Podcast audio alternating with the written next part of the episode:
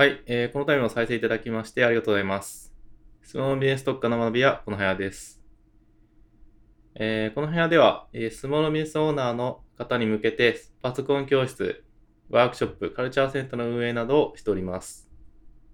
え今回のテーマなんですが、えー、Facebook 広告と Google 広告の違いっていうものを解説していきたいと思います。まあ、あくまで初心者向けなので、かなりですね、初歩的な内容となっています。でまず Facebook 広告なんですが、まあこれメタ広告なんて最近言われてますけど、まあ浸透してきてる方で Facebook 広告でちょっと統一していきたいと思います。えー、こちらは、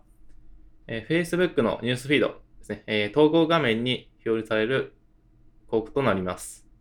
まあ、友達の投稿とか表示されるところですね。まあ、そこにですね、紛れ込んでるっていうことで、で、たまたま気になって広告をクリックしてもらうっていう形になりますね。まあ、たまたまっていうのは、まあ、潜在的なユーザーに対してアプローチすることが、えー、可能となっていまして、まあ、潜在的っていうのは、わざわざこう、なんか情報をですね、Facebook で探そうっていう、そういう気持ちで、えー、見てないユーザーが大半なので、えー、そんな感じのユーザーに、こう、アプローチができます。はいまあ、もっと詳しく言うと、こう、あまり言語、自分の悩みだったり、気になってることだったりに対してあまり言語化ができてなかったりとか、明確に描けてなかったりとかですね。なので、まあ、ぼんやり悩んでる感じになります。まあ、けど、なんとかしたいとはちょっと思ってる、みたいな感じですね。であとは、インスタグラムにも出稿可能です。同じ会社が運用しているので。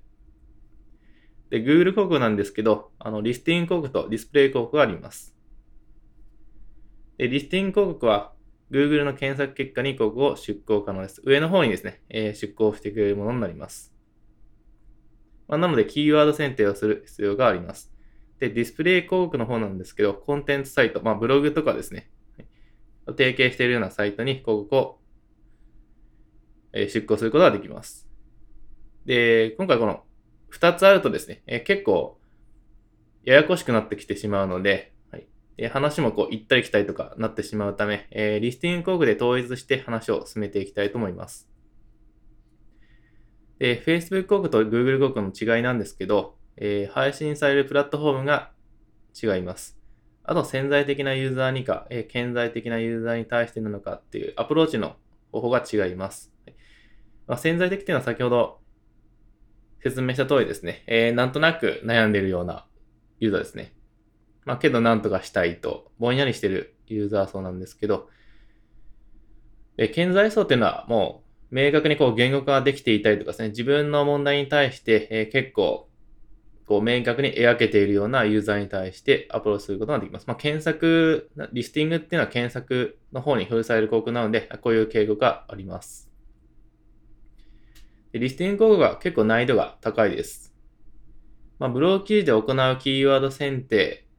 まあ、それがベースになってくるもののですね、えー、もっとこう、設定だったりとかですね、戦略的にやるとかですね。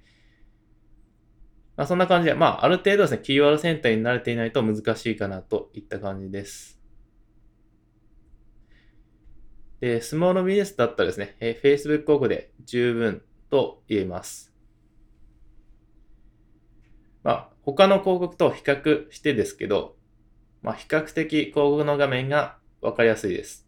まあ、とは言っても初めて広告やる方はですね、え、ちょっと迷ってしまう部分だったり、え、概念的なとこだったり、まあ、用語だったり、そういう理解はですね、まあ、こう、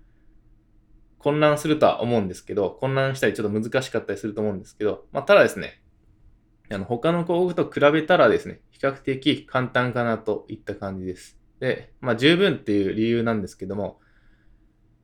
あの、まあ、お客さんには検討期間があります。今すぐ客、ま、お悩み客、まだまだ客、そのうち客っていう段階がありまして、まあ、今すぐ客ですね、顕在顧客っていうのは、えー、割と少ないというか母数が少ない方です。で、お悩み客、まだまだ客、そのうち客っていうのが、まあ、母数的に多いですし、まあ、そういう方が大半なわけですね。まあ、なんとなく、こう、問題に対して、こう、考えてるっていう方が多かったりします。まあ、あと、どこにこれをお願いしようかっていうふうに、こうぼんやり悩んでる方が大半。で、スモールビジネスっていうのは、えー、まあ大体ですね、スモールビジネスというと、こう、まあ、コンサルですとか、あのー、まあ、コーチングとかですね、セミナー講師とか、修行とか、えー、そういうですね、結構このお悩みまだまだそのうちの層がですね、母数として多いような職種の方がですね、多いかなといった感じになります。はい。コンサルも今すぐどうにかしたいですっていうよりかは、なんか他と検討されたいとかですね、えそういう期間があるので、はい。まあ、今すぐ何とかしてほしいですって方が比較的少ない、えー、まあ、職業の方が多いと思いますので、まあ、そういった理由からもですね、Facebook 広告をまず最初にやってみるといいのではないでしょうかという話になります。えー、とはいえ、広告だけ見ているとですね、失敗するので、えー、仕組みにしてから実践しましょう。えー、まず広告を用意して、で、設定を済まして、で、次 LP を用意して、で、出稿する。みたいな単純な話ではないので、はい、もっといろいろ用意する必要があります。LP 用意して、ステップメール用意して、あとまあ無料オファーとか用意して、で、その上で、えー、それをちゃんとこう、自動化したり、設定したりしてから出稿するっていう形になります。まあ、なので、Facebook 広告いいですよって話、まあ今回メイン広告なので、そんな話なんですけど、広告だけってわけではないので、きちんと仕組みっていうものを意識してから実践してください。はい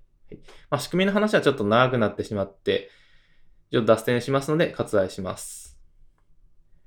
えー、ということで、えー、このタイムを再生いただきましてありがとうございました。えー、スモロビネス特化の学びはこの部屋でした。